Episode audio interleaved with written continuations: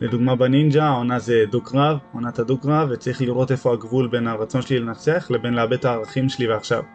להיכנס לראש של היריב, או עכשיו להתחיל לקלל ולריב ולאבד את הפן היפה של התחרות, או באמת להיות תחרותי מצד אחד, אבל מצד שני גם להישאר בן אדם.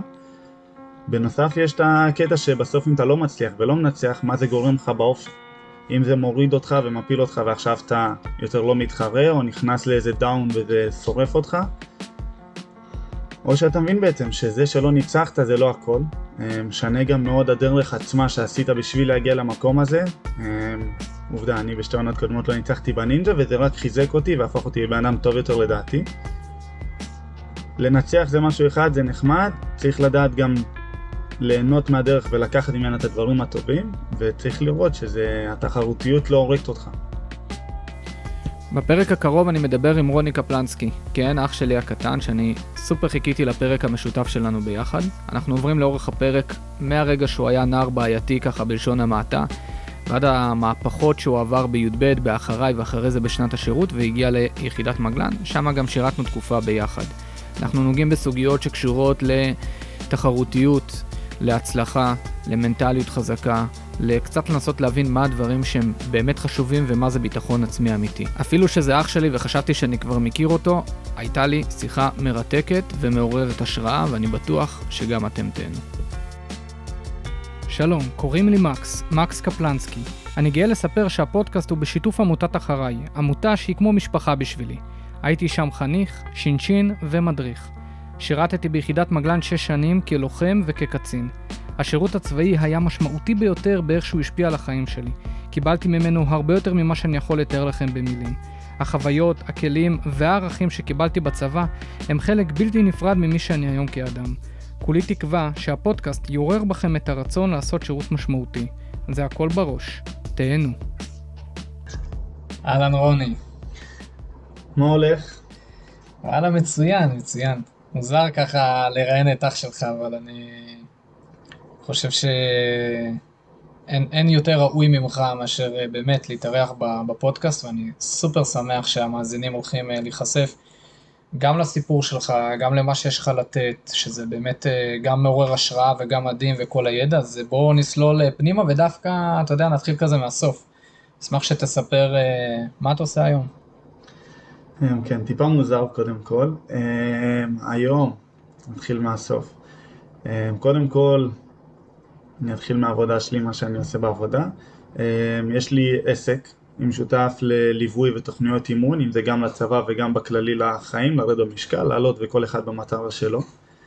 אני מדריך במכינה במעשה בנגב, מדריך כושר בעצם, לא מדריך איתם קבוע, אלא מגיע פעמיים בשבוע. סטודנט למינהל עסקים.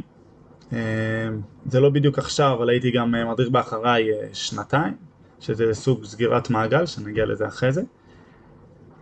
זהו, ומתמודד בנינג'ה ישראל, בשתי העונות הקודמות ובעונה הנוכחית. אז זאת בעצם עכשיו העונה השלישית. זאת העונה השלישית שלי, החמישית של הנינג'ה. מטורף. תספר, תספר קצת מה, כאילו, מה הביא אותך בכלל לנינג'ה, ל- לרצות ללכת, להשתתף, להתחרות, כאילו, למה אתה בכלל שמה? יש כמה סיבות שרציתי ממש להגיע לנינג'ה ולתוכנית עצמה.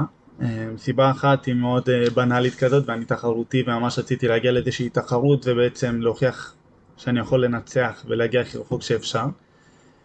וסיבה שנייה זה שבסוף זה תוכנית טלוויזיה שרואים אותה המון המון אנשים וזה היחשפות ענקית שיש לה גם דברים טובים גם פחות טובים מצד אחד אתה נחשף וכל המדינה וכולם בעצם יכולים לשפוט אותך והיום המדיה החברתית היא מאוד קשה ומצד שני זה אופציה בעצם להיחשף ל...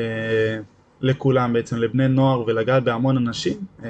כל מי שצפה בי בנינג'ה בעצם רואה שאני אנסה להעביר שם איזשהו מסר, שבאמת הכל אפשרי ואני גר בנתיבות, אין לנו פה מכונים, בניתי מאחורי הבית איזה משהו, נוסע כל הזמן למרכז ושבאמת אם רוצים אז אפשר. אתה באמת מאמין בזה באמירה הזאת ש...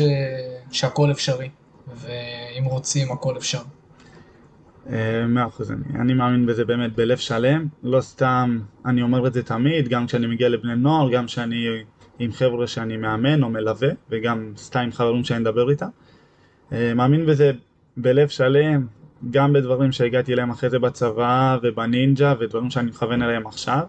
אה, אם לא הייתי מאמין בזה לא הייתי מכוון לכל מה שאני מכוון, אז אני ללא ספק מאמין בזה.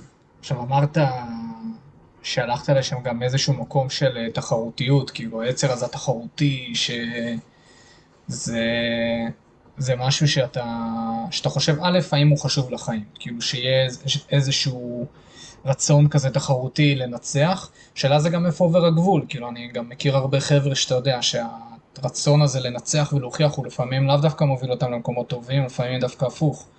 כאילו אולי תיגע בנקודה הזאת, כאילו קודם כל מאיפה זה מגיע, ואם אתה חושב שזה טוב, ואם טוב אז uh, האם יש גבולות או ש... אמ, הרצון לנצח בעצם ולהיות הכי טוב במשהו, אמ, לא יודע אם זה מולד, אבל מאז שאני קטן אני כזה תחרותי, אה, אם זה בנבחרות ריצה בבית ספר, במבואות הנגב, ותמיד רציתי להיות ראשון, ואם זה כדורגל או לא משנה מה. תמיד היה לי צדדים שליליים בזה, כמו בבית ספר שהעיפו אותנו ממלא ליגות, כי כשהייתי מפסיד הייתי הולך על זה מכות. יש לזה צדדים שליליים, אה, ללא ספק, אבל יש לזה גם צדדים מאוד חיוביים. אמרת את זה יפה, צריך לדעת איפה הגבול. אה, לדוגמה בנינג'ה, העונה זה דו-קרב, עונת הדו-קרב, וצריך לראות איפה הגבול בין הרצון שלי לנצח לבין לאבד את הערכים שלי ועכשיו. להיכנס לראש של היריב, או עכשיו להתחיל לקלל ולריב ולאבד את הפן היפה של התחרות, או באמת להיות תחרותי מצד אחד, אבל מצד שני גם להישאר בן אדם. בנוסף יש את הקטע שבסוף אם אתה לא מצליח ולא מנצח, מה זה גורם לך באופן.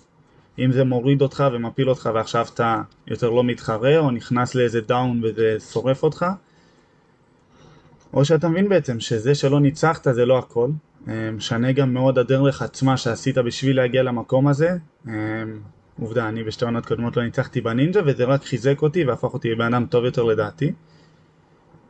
לנצח זה משהו אחד, זה נחמד, צריך לדעת גם ליהנות מהדרך ולקחת ממנה את הדברים הטובים, וצריך לראות שהתחרותיות לא הורגת אותך. זאת אומרת, אם אני, כאילו אמרת פה משהו ממש מדהים, שזה לא, אה, מה זה גורם לך לאופי, כאילו אם אתה מפסיד וזה משהו שמטלטל אותך, כנראה שאתה במקום קצת פחות טוב, ואתה גם אמרת בצורה מאוד יפה, זה גם חוזר בכל הפודקאסטים, העניין של לא לאבד את הערכים שלך, את מי שאתה, את להיות בן אדם. אני חושב ש... אני לא יודע אם תסכים איתי, אבל באיזשהו מקום הרצון התחרותי הזה הוא אולי בריא, כשאתה מבין שזה אמצעי למטרה יותר גדולה. זאת אומרת, האם אני אנצח או לא אנצח, זה, זה פחות העניין, כאילו יכול להיות שאני גם בסוף לא אנצח. ויכול להיות שאני גם רוצה להתקבל לאיזושהי יחידה, בסוף אני לא אתקבל. ומה שמעניין אותי בזה שאני שם לעצמי מטרות, זה שזה מוביל אותי לאנשהו, כאילו זה גורם לי להיות בן אדם טוב יותר, זה משפר אותי.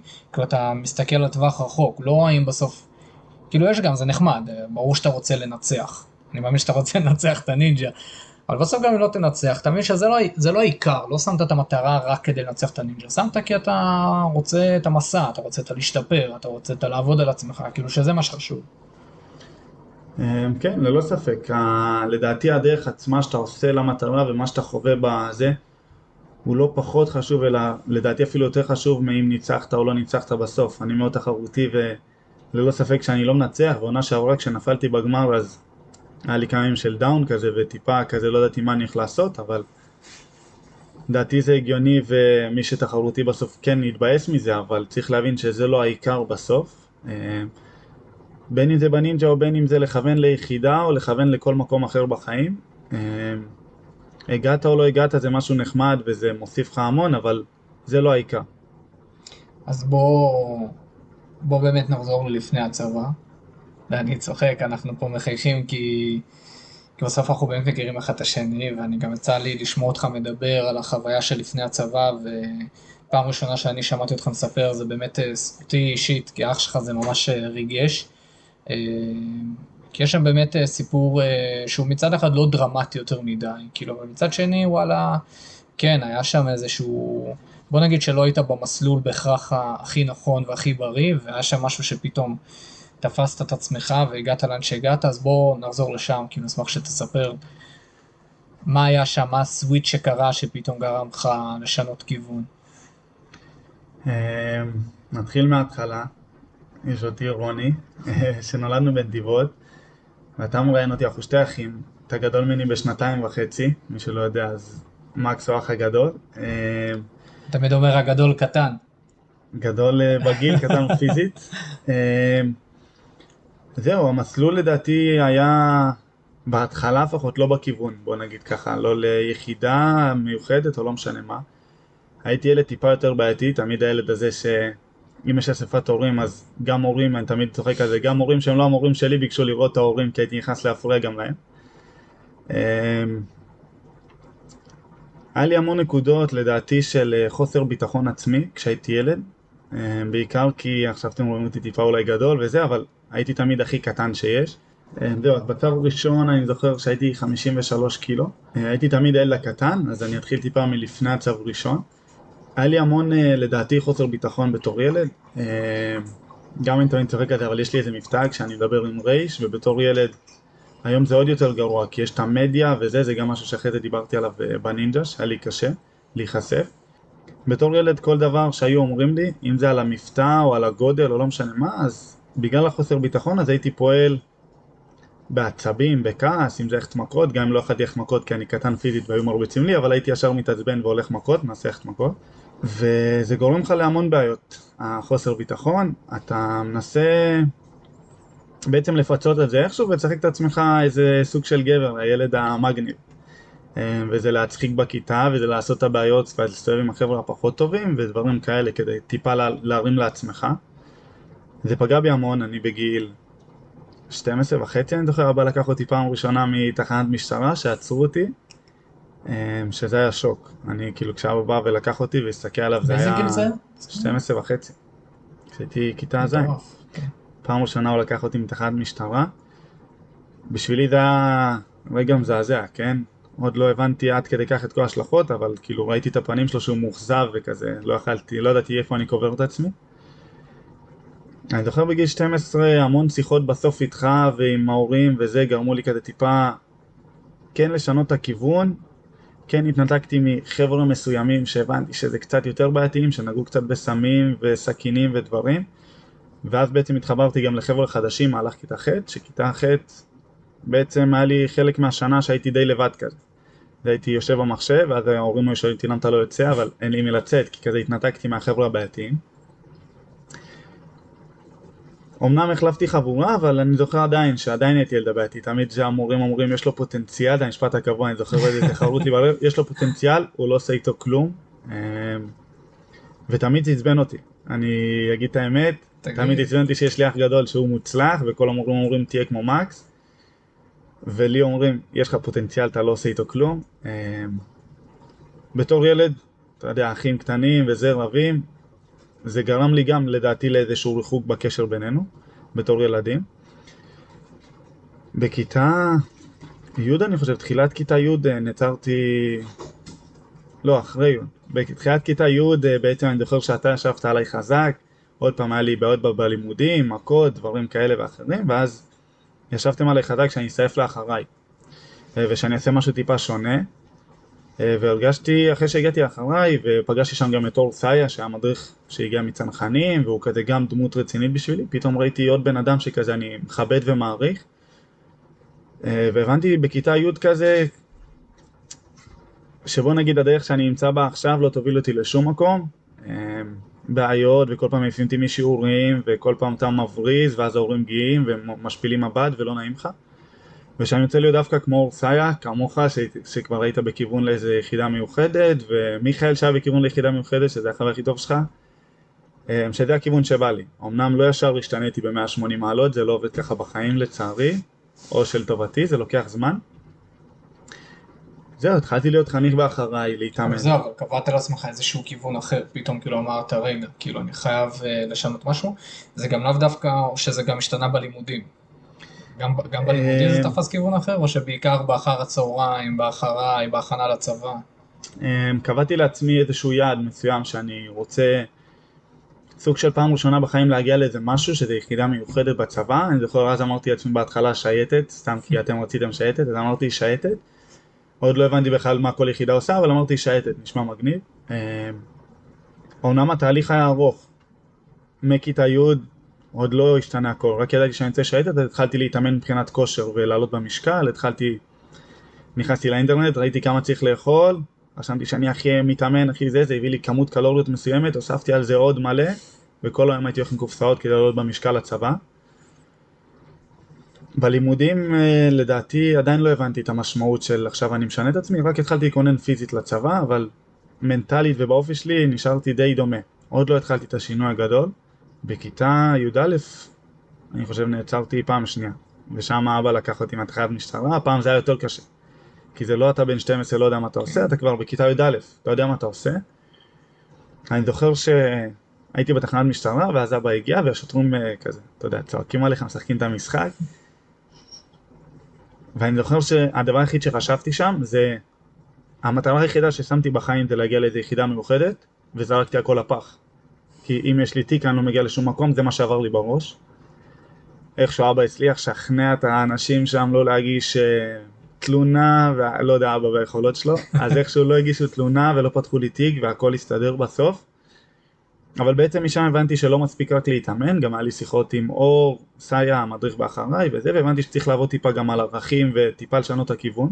זאת אומרת, זה נקודה, אתה נוגע פה בנקודה קריטית, אמנם אתה נוגע פה באיזושהי קיצוניות, בסוף תחנת משטרה וכולי, אבל uh, הרבה פעמים חבר'ה לא מבינים את זה, ננסה להסביר להם שהם בטוחים שמה שקורה בהכנה לצבא, זאת הכנה לצבא וזה מה שמספיק בשביל להגיע ליחידה כזאת או אחרת. הם לא מבינים שלפעמים דווקא מה שקורה אחרי שסיימת, את האימון, מה קורה בבית ספר, מה קורה עם החבר'ה, מה קורה בזמן הפנוי שלך, מה קורה בבית, זה לא פחות אם לא יותר חשוב ממה שאתה מתאמן או לא מתאמן עכשיו באיזושהי קבוצת כושר קרבי. כמו שאמרת, עבודה על הערכים, היא לא בקבוצה, היא דווקא לפעמים מתבטאת הכי...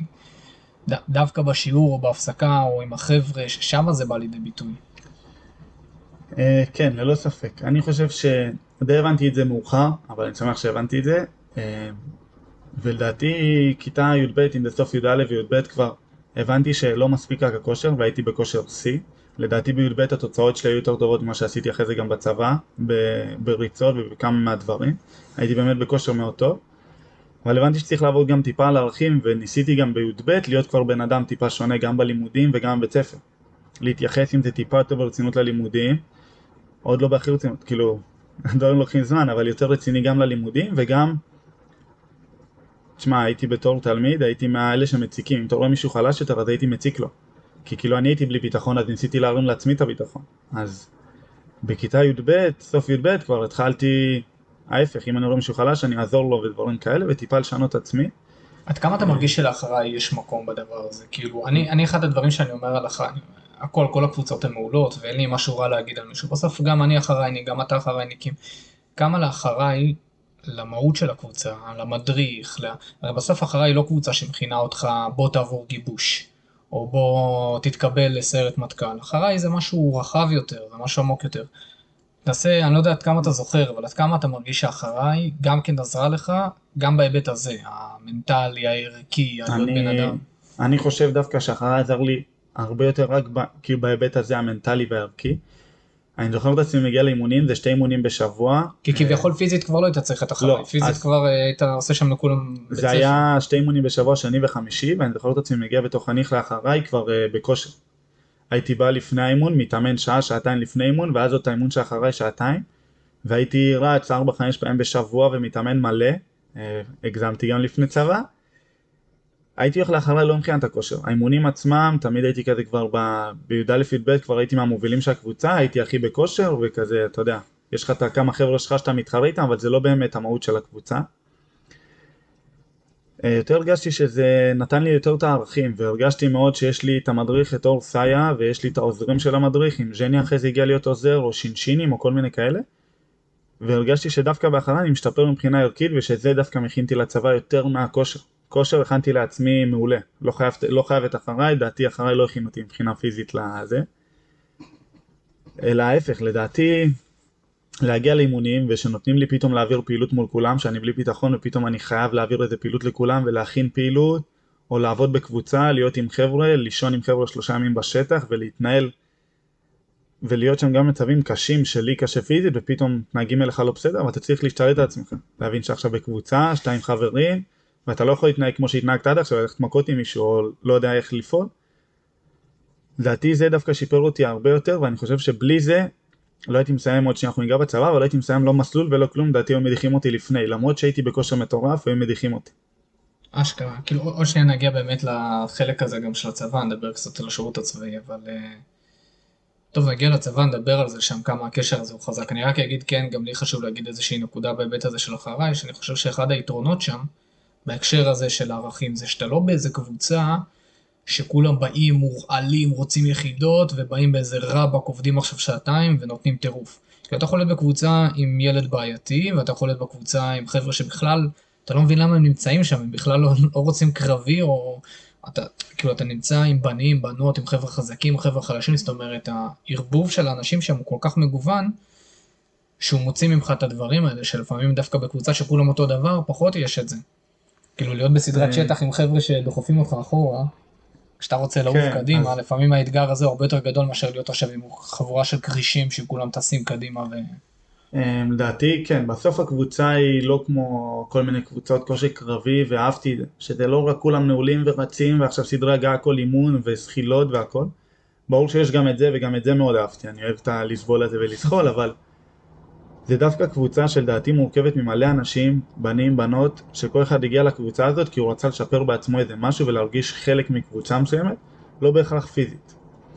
וזה מוציא המון מכולם, כי לדעתי זה מלא זה קבוצת בני נוער שכולם רוצים להשתפר במשהו, אז כולם עוזרים אחד לשני. ברור שיש את האנשים שיותר קשה להם ויותר זה, וזה גורם לך בסוף להתמודד עם מגוון כל כך רחב של אנשים, וההוא כן רוצה, ההוא לא, ולהוא יש את הבעיות האלה, וההוא מתנהג ככה וככה.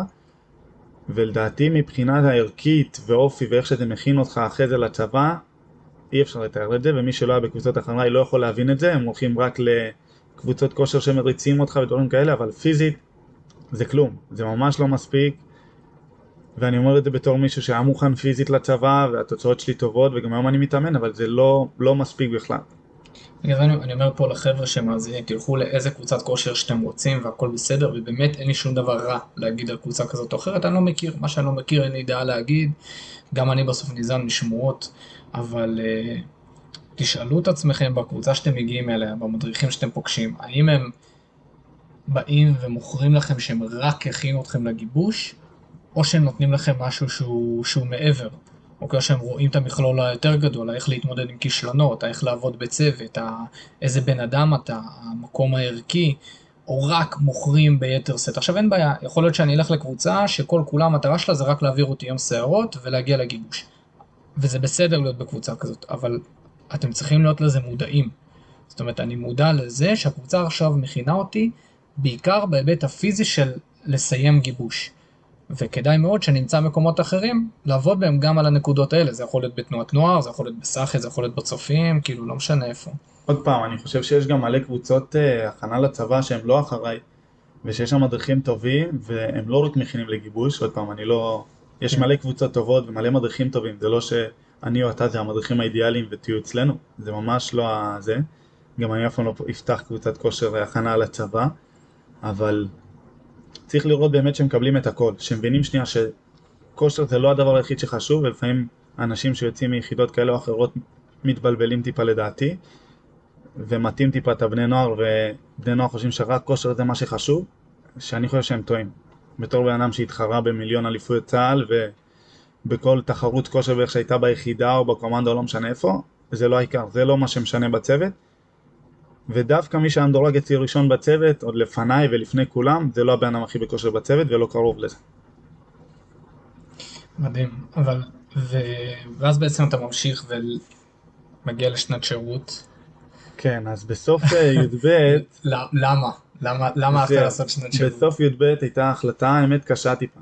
אני, אני גר בנתיבות, אבל לא למדנו בנתיבות, למדתי במבואות הנגב, בקיבוץ שובל, מכיתה ז' עד י"ב. בבית ספר עצמו במבואות הרבה חבר'ה הלכו לשנות שירות, בנתיבות אני לא מכיר כאילו יותר מדי אנשים שהלכו לשנות שירות, היה אותך שהלכת לפניי, אה, מיכאל, החבר היחיד שלך לא הלך, אז כזה לא ידעתי בהתחלה... למרות שהוא התגייס שנה אחרי זה, ואני די בטוח שהוא אפילו קצת אה, התחרט על זה. כן, יכול להיות. שהוא מתחרט על זה, אבל עוד פעם, זה באותה, באותו רגע כשאני הייתי, ראיתי מי כזה, מי הולך, מי לא. אה, והשאלה תמיד הייתה מה אתה פראייר, כאילו מה אתה הולך לשנה כזה של התנדבות. התלבטתי המון ל... אם ללכת בכלל, אחרי שהחלטתי שאני כן רוצה ללכת לשנת שירות, כי בסוף אה, אתה ואור וכולם שכנעתם אותי שזה ה... זה ימשיך את התהליך שלי של הכנה לצבא. אה, מבחינת האישיות שלי גם, ויביא אותי יותר מוכן ויותר בוגר לצבא, כי אני בי"ב עדיין הייתי ילד. הייתי עושה עדיין את השטויות והכל, אמנם הייתי כבר טיפה בתהליך ויותר בוגר, אבל עדיין אני לא עכשיו איזה... לא הייתי הדמות כאילו שאנשים רוצים להיות כמוה, עדיין הייתי ילד טיפה בעייתי ושטוטניק וכזה. אה, עוד פעם, מתון יותר, אבל אה, לא מושלם. והחלטתי שאני כן הולך לשנת שירות, התלבטתי, אני זוכר המון איזה.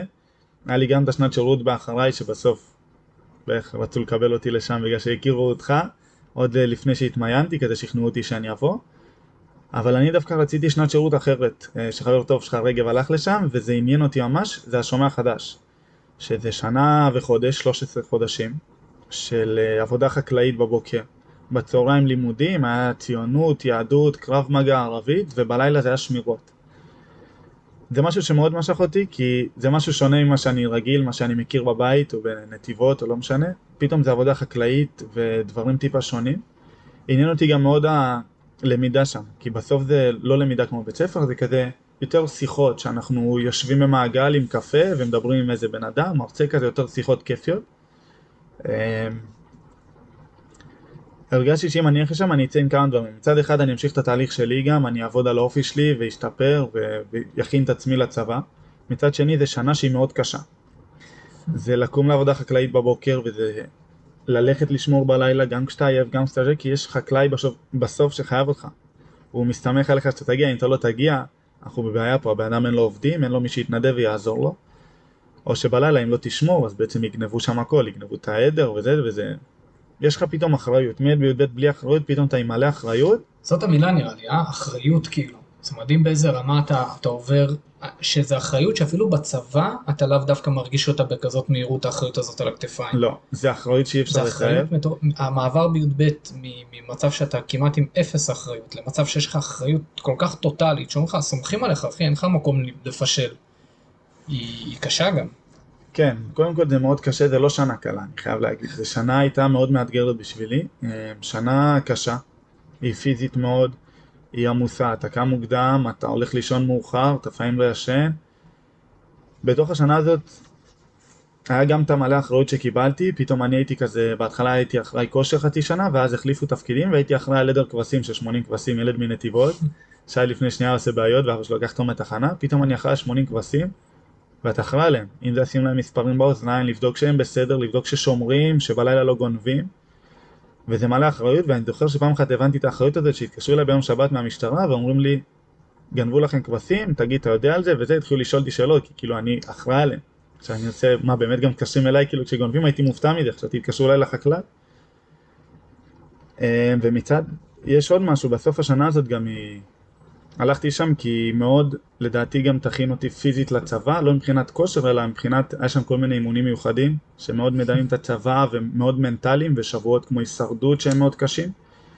אמ, נראה לי פיזית ההכנה הכי מטורפת שקיבלת שם, תקן אותי, זה בעצם העובדה שאתה צריך לתפקד ברמה גבוהה עם עייפות מאוד גדולה. זאת אומרת, זה משהו שבן נוער כאילו לא מכין, לא מבין את המשמעות של הדבר הזה, אבל זה אולי אחד הדברים הכי קשים בשירות צבאי, בטח ביחידות ובמקומות קרביים. אגב, ולא רק, כאילו גם קש רגיל וגם חבר'ה שעובדים באינטנסיביות מאוד גדולה, זאת אומרת, היכולת שלך לא לישון כל הלילה, לקום ולהמשיך לתפקד ולקבל החלטות, היא...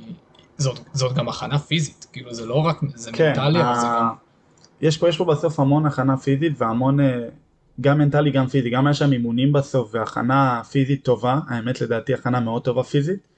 ששיפרה אותי המון מבחינת יכולות שלי גם, אבל מנטלית זה הכנה אחרת, כי זה שנה שבסוף אני עליתי, הגעתי לשנת שירות 70 ומשהו קילו, כאילו עליתי מהצו הראשון עד השנת שירות 20 קילו, ואמרתי אין סיכוי שאני מאבד את זה, אז מנטלית הייתי קם בבוקר, הייתי צריך להכין דייסה, הייתי צריך לאכול יותר ארוחות ולהביא איתי כל הזמן אגוזים בכיסים וטונות כדי לא לרדת במשקל. אז הייתי מקריב המון, אם זה שעות שינה אז הייתי לפעמים קם מוקדם יותר ומכין לי את הדייסת צולת המגעילה שלי והיא תמיד הייתה יוצאת לי לא כמו של אימא, אלא גרוע כזה גבישי והייתי אוכל את זה. ואם זה בלילות, ידעתי שאני חייב להמשיך להתאמן. אז גם אם אתה מגיע מאוחר, היינו 13 חבר'ה במצפה וכולנו רצינו כזה שערות, גם אם אנחנו מגיעים מאוחר היינו יוצאים ומתאמנים. יוצאים לריצה באחד בלילה, מתאמנים אימון כוח בשמירה ולא משנה מה, כדי באמת להישאר ולהגיע מוכנים לצבא. זאת אומרת, הנקודה פה, אנחנו נדבר עליה אחרי זה, אני רק אפתח פה איזה שהם סוגריים, הסיפור הזה של המשמעת העצמית כאן, היא מטורפת, זה גם משמעת עצמית וזה גם אחריות, זאת אומרת, אני מכיר הרבה חבר'ה שמחפשים את כל התירוצים בעולם ללמה, אה, בגלל המכינה, לא היה לי זמן להתאמן, לא היה לי פה, בגלל ההוא, בגלל פה, ופה אתה בא ואתה אומר, רגע, כאילו, אני מרוויח פה את מה שאני מרוויח, אני לא סתם פה. נכון, עקרונית, קשה יותר להתאמן פה, כי זה על, על הכתפיים שלך. יש את האימונים, כמו שאתה אומר במהלך השבוע, בסוף אתה רוצה להתאמן יותר, אתה רוצה, לה... אתה צריך להתאמן.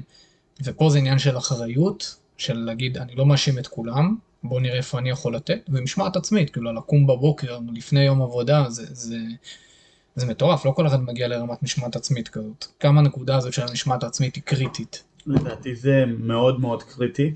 אה, לדעתי, גם אם אתה מפסיד טיפה מהאימונים שלך, אם נגיד לא הייתי עושה את השנה הזאת והיה לי שנה שלמה של רק לעבוד בבית ולחסוך כסף ולהתאמן איך שבא לי, אולי הייתי מגיע פיזית טיפה יותר מוכן, אבל לא הייתי בונה את המשמעת עצמית, לא הייתי בונה אימונים מסוג אחר גם שיש שם ומגיעים מדריכים שמעבירים לך ממך פן טיפה שונה ממה שאתה מכיר שלהם. פן רק ניגע על זה שנייה, דברים כמו קרב מגע, הסוואה, כאילו קרב מגע, הישרדות ונקודות של אנשים שעברו דברים ובסוף מביאים לך כזה גם עוד דברים פיזיים מעבר כאילו למה שאתה מכיר שזה ריצות אינטרוולים וכוח.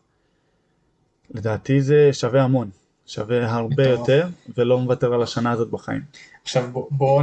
כן יש עוד נקודה אחת שחשוב לי לדבר בהיבט של השנת שירות, זה, זה על השיעור יהדות, שאני יודע שהוא תפס אותך, זאת אומרת הקשר שלך ליהדות והיה כמעט אפסי, כאילו אפסי תכלס לפני הצבא, כאילו לך וליהדות אה, אין שום קשר ודווקא בשיעור הזה היה משהו שסופר אה, תפס אותך.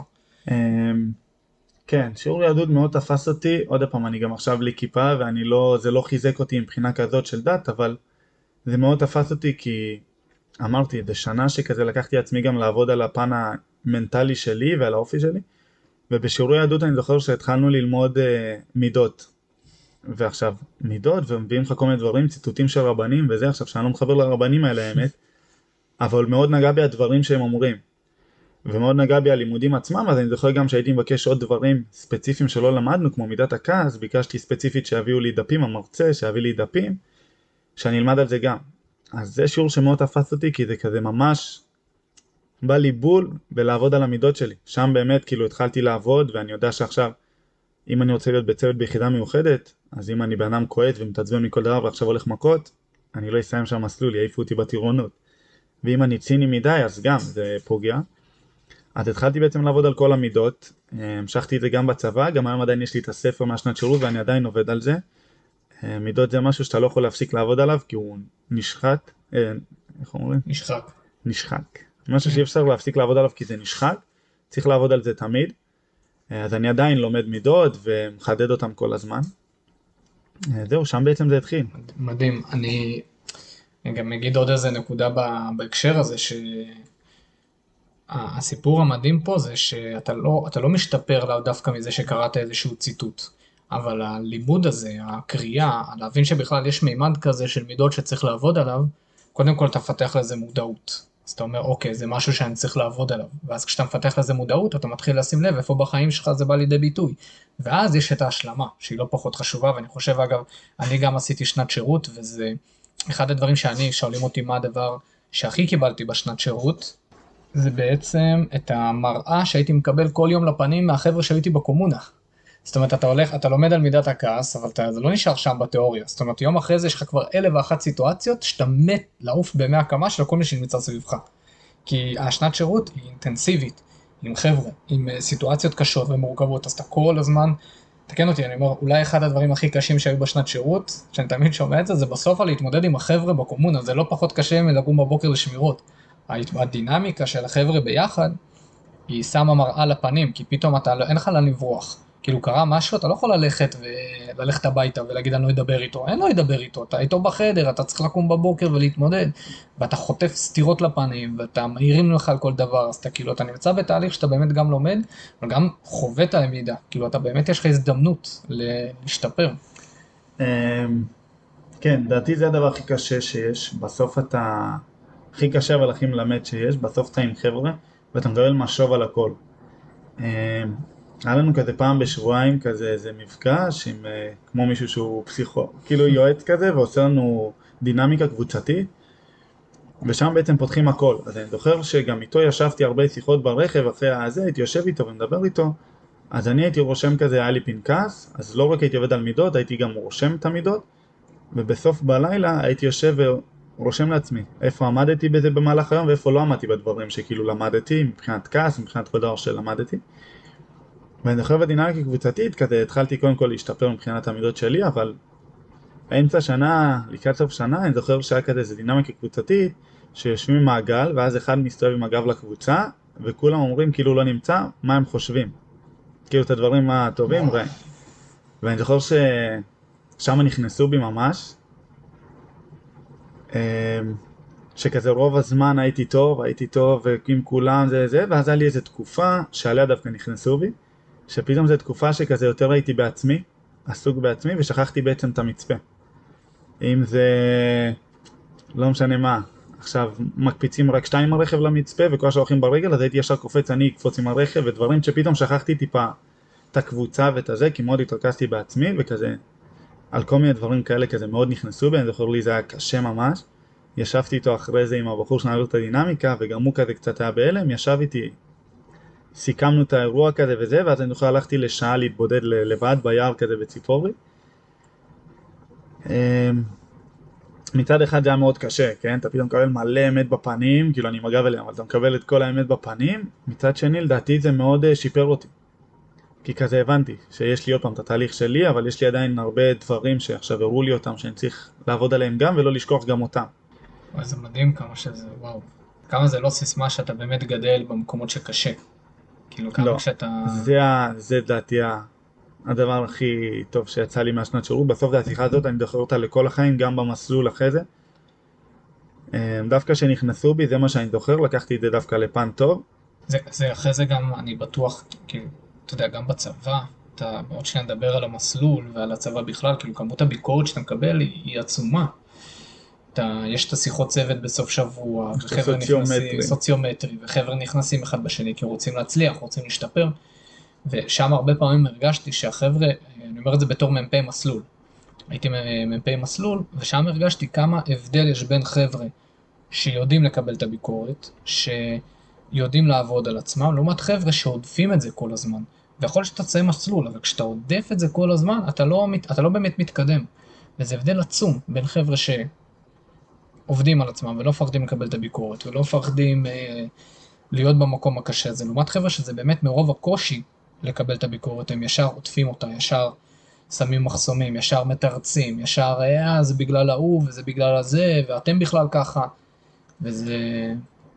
כן, עוד פעם, צריך לדעת גם איך לקבל את הביקורת, לדעתי גם צריך לדעת איך להגיד את הביקורת. בגלל זה היה טוב שהיינו בדינמיקה קבוצתית ויש מישהו שמלווה את זה, כי הוא יודע איך לכוון את זה נכון, כדי שבאמת אני אוכל לקבל את זה ולא עכשיו להדוף את הדברים. הוא יודע לשים את האיזונים בעצם ואת, ה... ואת הדברים. אני, אני אשמח שנתקדם כזה לסיפ... לעניין הצבאי, אני, ואני אעשה איזשהו חיבור, אתה יודע, אחד הדברים שעלו לי, גם זה מתקשר למה שאמרנו בהתחלה לעניין התחרותי, זה שאני, אתה כשהיית בשנת שירות, אני בתקופה הזאת כבר הייתי במסלול, נראה לי אפילו לקראת uh, סוף מסלול, uh, וסיפרתי לך שאחד הדברים שהם הכי מטורפים ביחידה, שיש על זה uh, ממש תחרות מטורפת, זה על כל הסיפור של החבל, של לטפס חבלים ומי מטפס הכי מהר. ואני זוכר שהיית שולח לי תמונות, שכבר שם היית עובד כמו מטורף, כאילו הידיים שלך היו, היית עושה 22 חבל אה, כוח ידיים והכל כדי להיות הכי טוב ביחידה בדבר הזה. עם ה... היית שולח לי תמונות עם דם על הידיים ויבלות. סתם, וזה גם, זה, זה בא ממקום כן, של אה, אני... תחרותיות, של... זהו, אני אה, זוכר שכשהייתי בשנת שירות... של וואלה, יש פה מטרה, יש פה משהו להשיג, כאילו בוא נעוף על זה. אני זוכר שהייתי בשנת שירות, אז בעצם אמרת לי על החבל, ושזה כזה, זה אקט מטורף ביחידה, וכולם מטפסים ויש תחרויות בין צוותים. היה לנו חבל בשנת שירות, לא חבל כמו שהצבא, הוא היה דק יותר. אז כשהייתי מטפס, הוא בעצם היה קורע לי את הידיים, את האצבעות, ואז היה יורד לי דם. אבל אני זוכר שנתת לי כל מיני מספרים, עשיתי ככה, עשיתי 22 עם דקה מנוחה וכאלה, אז אמרתי אין סיכוי שאני לא עושה את זה גם בשנת שירות. אה, וזהו, התחלתי להתכונן לזה כמו מטורף. אז זה, זה, עוד פעם, זה קטע, זה, זה, אני, אני אפילו חושב שמין, אולי התמכרת לאו דווקא ללנצח, אלא לזה שיש לך אתגר. כאילו, וואלה, יש לי עכשיו אתגר, אני צריך לעבוד בשבילו קשה, יאללה, בא לי את הדבר הזה. ואתה זוכר גם שהגעת בסוף מסלול ועשית את התחרות מול, מול הבחור הכי מהיר, מה זה? ואנחנו נגיע לזה.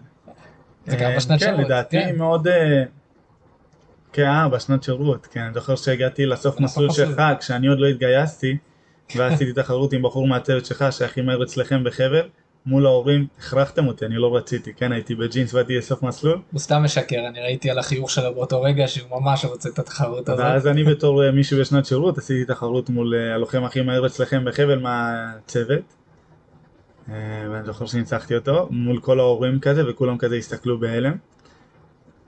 זהו, זה... זה כזה כאילו סימנתי לעצמי וי, שאת הצוות שלך ניצחתי את הכי טוב, עכשיו אני יכול להתגייס בשקט גם למגלן כמוך. אה, אז בוא נדבר על זה באמת, אתה בסוף מגיע למגלן, כאילו עשית גיבוש, נראה לי על עשיתי הגיבושים גיבוש. קצת נדלג, אבל כן, עשיתי בסוף את הגיבוש מטכ"ל, אה, סיימתי, לא עברתי, לא התקבלתי, אה, ואז באתי דרך רעיונות למגלן. התחלתי בעצם את ה- את ההכשרה, את הטירונות במגלן, אני, אני חייב להגיד פה משהו, אתה יודע, אני, סליחה שאני עוצר אותך, כי לפעמים אני רואה תגובות כאלה, ואני רואה חבר'ה שמגיבים את זה, לא הרבה, אבל אני רואה את זה פה ושם. אני הייתי במגלן, אתה עשית רעיונות, התקבלת למגלן, שני אחים עכשיו פה מתראיינים, יש סיכוי שיש חבר'ה שמאזינים ובטוחים שההגעה ליחידות האלה, או לכל מיני יחידות עילית, זה פרוטקציות. ואני, אני, אני, רוני פה צוחק, כי באמת, אני אומר, מי שעוד איכשהו, יש לו איזושהי מחשבה, שיש פה איזשהו עניין של פרוטקציות במקומות האלה, הוא חי בסרט, בסרט קשה. חבר'ה, בסוף, ההגעה או האי ההגעה שלכם ליחידה כזאת או אחרת, היא נטו תלויה בכם, ותלויה במגבשים ובגיבוש ובמה שיש שם, אין פה שום עניין של פרוטקציות, אין פה שום עניין כזה או אחר. אני חשוב לתת את ההערה הזאת, כי עוד פעם, כי אני פוגש את ה... פוגש את לא, הטענה הזאת פה ושם. קודם כל זה- אין פה קשר לפרוטקציות, הלוואי והיה לנו, אנחנו משפחה, הורים עלו מרוסיה, אין לנו בכלל מישהו במשפחה שהיה בקרבי או לא, במקום. גם אני, זה לא שדיברתי עם ה... אני בטוח שהחבר'ה שראיינו אותך אפילו לא יודעים מי אני. כאילו זה, זה לא, ברמה כזאת. עוד היית, כשהתקבלתי ליחידה, עוד היית במסלול, אף אחד לא הכיר בכלל את השם שלך באמת, חוץ מהקצין כן, זה שלך. בצוות. אמ, אבל לא, פה- אוקיי, הגעת למגלן. הגעתי עם מגלן, זה התחיל, אה, התחיל מאוד טוב, אני זוכר, הגעתי, הגעתי גם מהשומע החדש, וזה כזה מביא לך, שומע חדש זה כמו צבא, זה מכין אותך מאוד טוב לצבא. אמ, אני זוכר בטירונות הלך מאוד טוב, ואז כזה מחלקים פק"לים, נכנסתי שיחה, קצין לקח אותי שיחה, זה היה מוזר, שהוא לקח אותי שיחה ואומר לי, אתה מחליט. אתה יכול להיות או נגביסט או מפקד חוליה, תחליט מה אתה רוצה, וכזה הרגשתי מוזר, כי כאילו, מה אתה שואל אותי, אני טירון, כאילו, אני פה זה. אבל הבנתי אז שהוא כבר אה, די מעריך אותי, אה, ואמרתי לו, שמע, אני רוצה להיות אה, בסוף קצין. אז תחליט אתה, והביא לי מפקד חוליה, למרות שגם נגב רציתי ממש. זהו, הסתיים, הסתיימה הטירונות, אני זוכר, יש את הטקס, ואני לא, אין את ההורים, אין אף אחד, ואז קיבלתי בטקס גם, עוד אני אתחיל לפני, כשהגעתי עם מגלן, זה היה פעם ראשונה שבאמת, זה היעד שהצבתי לעצמי, להגיע ליחידה מיוחדת, וזו הפעם הראשונה שהרגשתי כזה שהגעתי למה שרציתי. כאילו שאני יכול לספר להורים שהגעתי לאנשהו, והם יהיו גאים בי. כי עד עכשיו מאוכזבים מהלימודים, מאוכזבים מההתנהגות שלי. השנת שירות הם אה, כבר אה, די תמכו, אבל הם- זה לא הם איזה... תמכו, אבל אין פה איזה משהו שעשיתי באמת, וזה שהגעתי דווקא ליחידה, אז פתאום כזה זה משהו שמאוד התגאיתי בו, ויכלתי כזה לבוא להורים ולהגיד להם, אני זוכר את זה פעם ראשונה, וכזה, שיהיו גאים בי, שהגעתי לאיזושהי יחידה. ואז אני זוכר בטירונות, אמ, הטקס הוא בלי הורים, אז מצד אחד שמחתי, כי כזה זה טקס מצומצם ומשהו שלנו, של הצוות, ומצד שני בטירונות הייתי מצטיין טירונות. אמ, אז מאוד רציתי שההורים ידעו את זה, למרות שחזרתי הביתה כזה, ועמך מצטיין וזה, אז הראיתי את זה להורים. זהו, המשכתי את המסלול ביחידה. אמ, המסלול הלך אה, יחסית טוב. הכיוון בסוף היה לצאת לקצינים בסוף מסלול. אמ, כנראה לא בהקצאה הראשונה, היה חבר'ה יותר טובים ממני בצוות, יש כזה סוציומטרי וידענו כזה מי יוצא זה ומה הכיוון. זה היה אבל הכיוון גם ללכת לקורס קצינים. ואני זוכר, היה, פתאום חשפו בפנינו צוות מיוחד של היחידה, את ה-FTL, וכזה, זה היה נראה מטורף, והבחור שניצחתי בחבל היה ב-FTL, ואמרתי אני חייב גם להגיע לשם, אני אוותר על קורס קצינים ואני אגיע לצוות הזה. עוד לפני שהתחילו המיונים וידענו מי מתמיין, לדעתי שמה היה לי כמו ירידה בצוות, ביכולות שלי, במסלול. אה, אם עד עכשיו הייתי מאוד טוב, גם פיזית, גם חברתית וצוותית, וכל הזמן כזה היו מעריכים אותי, ובשיחות צוות אני הייתי זה שנכנס במלא אנשים, וכאילו אומר את האמת ורוצה שהצוות יתקדם קדימה. לדעתי שם היה לי איזושהי ירידה כי כאילו כבר כיוונתי לאיזשהו מקום. אה, גם בגלל זה וגם אולי לא יודע נש... אתה בסוף גם נשחק, אז אתה זה לא קורה, יכול... חבר'ה לא קולטים את זה, במסלול זה לא שבוע אני וחצי. עוד שנייה, זה אני- שנה, זה שנה, שנה וארבעה ו- חודשים, כן, זה, זה שנה תקופה. זה שנה ושלושה חודשים אבל זו תקופה שקשה מאוד להיות תמיד 100%. אה, זה יורד לפעמים. והיה לי פתאום תקופות גם פחות טובות בתקופה ההיא, אני זוכר יחסית לקראת המיונים לצוות המיוחד. ונכנסו בי גם בצוות, אני זוכר שפתאום בסוציומטרי נכנסתי לקצין, לדובל, ואני יושב איתו ופתאום אני רואה דברים גם פחות טובים שאמרו עליי, וזה היה מפתיע, כי עד עכשיו בחיים לא היה לי דבר כזה. הייתי מדורג תמיד בשלישייה הרביעייה הראשונה של הצוות, ופתאום אני מתחיל לרדת בדירוג. אמ, זה כזה החזיר אותי אחורה בפלשבקים לשנת שירות, שגם שם נכנסו בי. דעתי די זה איפס אותי כזה, עוד פעם, דעתי לקחתי את זה לכיוון טוב וזה די איפס אותי. ואז התחלתי לחזור לעצמי, גם עשיתי, אני זוכר שיחה עם חבר'ה מאוד טובים מהצוות, ואמרתי להם, שומעים, אני יודע שהייתי בירידה ככה וככה, אני עכשיו אתאפס על עצמי, בואו תעזרו לי גם, נעשה את זה ביחד, תגידו לי אם עדיין יש נקודות שאני זה, ונתקדם מפה. אה, לקחתי את זה בכיוון טוב, הבנתי שיש פה עכשיו איזה ירידה, ואני לא בכיוון טוב, אבל אני אתאפס על עצמי ואני זה. עוד פעם, הירידה היא לא מועמד להדחה, אבל בשבילי זה עדיין ירידה, מדירוג אה, זה, ירידה פתאום- ירידה. כאילו כן, זה לא, אתה- חבר'ה, בט- הרבה פעמים חבר'ה באים ובטוחים, אה, אני אסתדר, לא ידיחו אותי ויהיה בסדר. לא, כאילו כל אחד מרגיש את אז- העליות וירידות. מי שנמצא אחרון, או תמיד באיזושהי סכנת אחר, הוא מרגיש דברים קצת אחרים. וגם אנחנו, גם החבר'ה שמדורגים הכי גבוה, הם הרבה פעמים, כמו שאתה אומר, יש להם עליות ומורדות. עוד פעם, כן, זה בסוף לא ירידה שפחדתי עכשיו שידיחו אותי, לא הם מדיחים אותי, אבל גם- עדיין היה לזה משמעות וכובד. אבל היה לזה כאילו, משמעות לא- מטורפת, כי כאילו, אני לא רוצה להיות במקום הזה, אני רציתי להיות הכי טוב, הייתי מצטיין טירונות, הייתי מהחבר'ה הטובים בצוות, אני מיועד בסוף לצאת לקצינים, לא בהקצאה הראשונה, אבל זה הכיוון, אני יוצא מיד לצוות המיוחד של היחידה, אין סיכוי שעכשיו אני מתחיל לרדת. אז די התאפסתי על עצמי, אמ, גם שיחה שהייתה לי אז עם הקצין, עם דובל והכל, ושיחה עם חבר'ה טובים מהצוות, שבסוף יש לי חברים טובים בצוות, שהיינו מאוד כנים ופתוחים אחד עם השני וזה עזר המון. זהו, הגעתי למיונים לצוות המיוחד, אני זוכר מגיע לחוץ, הגעתי הכי לחוץ בעולם, יותר ממה שהייתי בגיבושים לפני הצבא, כי זה עוד פעם מיונים של יומיים, וזה מה שאני רוצה, אני ממש רוצה להגיע לצוות המיוחד, בודדים מגיעים לשם, ופישלתי בענק במיונים. אני זוכר שהגעתי למיונים, וכבר חשוב לציין, כבר במסלול, ידעו ביחידה כאילו את השם שלי שכזה אני מהחזקים של היחידה, ו- ותמיד התחרו איתי, וכבר פיזית הייתי מאוד טוב. ו- גם- גם, במסלול, תזכיר, תזכיר לי, אבל היית מתאמן יותר ממה שהיה נדרש. כן, גם מסלול, תמיד הייתי, תיגע גם, בזה- בתיר... תיגע בזה, כי, כי זה באמת מדהים, זו נקודה שהיא לא מובנת מאליה, זה לא כל לוחם הוא נמצא במקום הזה. גם ב... היכולת במסלול היא איתם, כאילו, גם בטירונות-. אני זוכר גם בטירונות, שבתות שאני יוצא הביתה, הייתי רץ בבית, הייתי מתאמן. כוח. בשעות ת"ש, חלק מהשעות ת"ש הייתי הולך לטפס חבל, כי עדיין צריך להיות בכשירות חבל ויש תחרויות בין צוותים ואני חייב להיות ראשון. במסלול עצמו, שבתות שהיינו סוגרים לפני שבוע מתגלגל, אני זוכר הייתי שם כוננות נגב לא שלי, הייתי לוקח של נגביסט, הולך לטפס חבל.